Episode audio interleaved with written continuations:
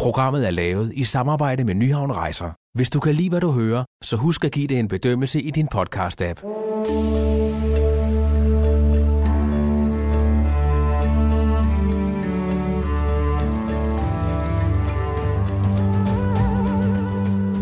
Velkommen til podcasten Øjeblikke af guld. Mit navn er Benedikte Balling.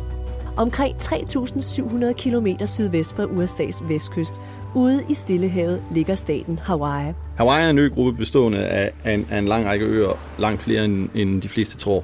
Seks af dem er beboet, øhm, og den største af dem øh, hedder faktisk også Hawaii. Men for nemhedens skyld, så bliver den kaldt The Big Island. Fortæller Lars Mørk fra Nyhavn Rejser, der har været i rejsebranchen i 20 år. Lars har rejst rundt i USA omkring 50 gange og befinder sig lige så godt i storbyer på østkysten som på vestkysten. Særlig glad er han for Hawaii, for her er tempoet og mentaliteten lidt mere tilbagelænet end inde på kontinentet. For eksempel går politiet i klipklapper og shorts, og det er ikke særlig aloha at dytte i sin bil. Ifølge Lars er Hawaii et af de smukkeste steder i verden. Her kan man snorkle, cykle ned af aktive vulkaner, shoppe, flyve rundt i helikopter og få noget af det bedste fra det kaliforniske og det asiatiske køkken. Her er vulkaner, regnskov og fantastiske strande på et relativt lille område, og i farvandet omkring øen The Big Island er her et enormt rigt dyreliv. Øh, en af de største oplevelser, jeg har haft i den forbindelse, er, øh, er en øh, dykkertur øh, med de her kæmpe store Pacific Manta Rays. Stillehavs øh, det er den, man ser ud fra Hawaii og rundt omkring Stillehavet. Og grunden til, at den er så populær, det er fordi, den er enormt stor. Altså, vi snakker om dyr, der kan få et... Altså, der kan være op til 6 meter imellem, øh, vi kan kalde det vingerne. Øh, det er jo et kæmpe dyr. Fortæller sugefaglig konsulent, globetrotter og forfatter Michael O. Jørgensen. Michael har arbejdet i store dele af verden inden for naturbevarelse, zoologiske haver og økoturisme. Mange, der har sejlet rundt omkring i, i Stillehavet for eksempel, eller andre steder, har jo set dem hoppe op af vandet. Og øh, man ved faktisk ikke, hvordan, hvorfor de gør det. Der er en teori om, at det er for, at, at det er hannerne, der gør det, og det er for at imponere hunder. Øh, imponere hunderne. Og, øh, og det er jo imponerende. Altså sådan en stor hudlap, nærmest vil jeg tillade mig at kalde det, øh, på over et tons, der hopper op i luften og falder pladask ned. Øh, det, er, det ser imponerende ud, så det kan jo godt være. Men der har også været teorier om, at det er parasitter og mange andre ting, men, men øh, der er rigtig mange, der, der tror, at det er, er simpelthen for at imponere hunderne.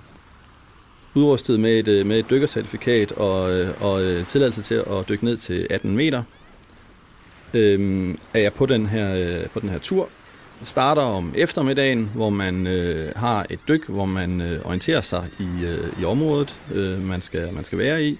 Dykker efter vores guide ned til cirka 10 meter øh, ned til The Campfire. Sætter os øh, på bunden. Det er bælragende mørkt omkring os. Der er øh, selvfølgelig en masse lys. Vi har alle sammen øh, lamper med. Øh, øh, og vi kan begynde at se op i overfladen, at snorklerne også begynder at indfinde sig øh, og de lyser ned på os, og vi lyser op på dem, så, så vi kan se, men, men vi kan kun se, hvad der sker omkring os.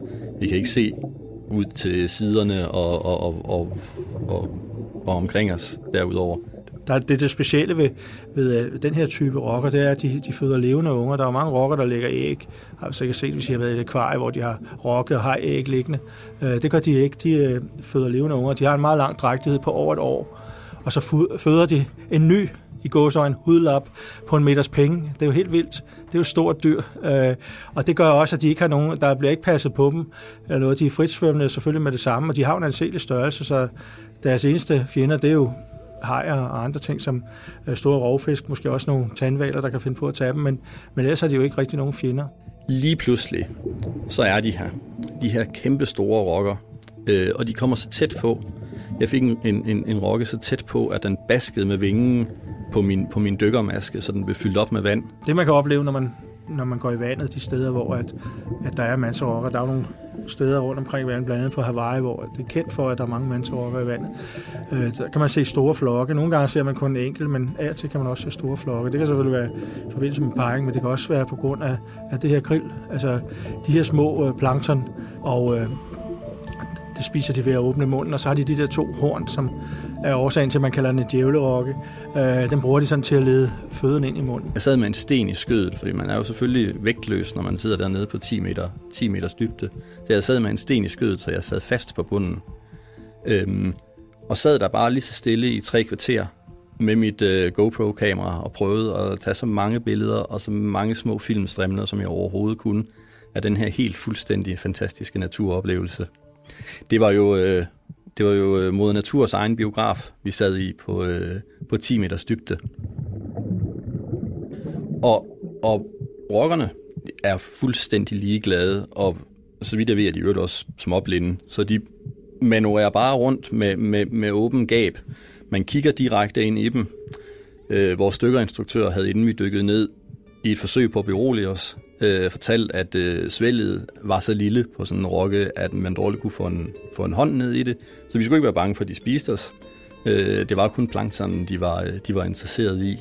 Djævlerokken er jo stort dyr, øh, men der er ikke nogen eksempler på, at, at folk er kommet til skade. Det er klart, at hvis man svømmer ind i den, er det sikkert ikke så behageligt, men altså, det er jo en, de fleste bliver jo bare paf, så jeg vil umiddelbart sige, at den største far er, at man, man glemmer at holde fast om mundstykket, er bare befibbelse. Det er helt fantastisk at se de her store dyr. Det er jo som en kæmpe skygge, når de sådan kommer nærmest svævende gennem vand, vand, øh, vandlagene.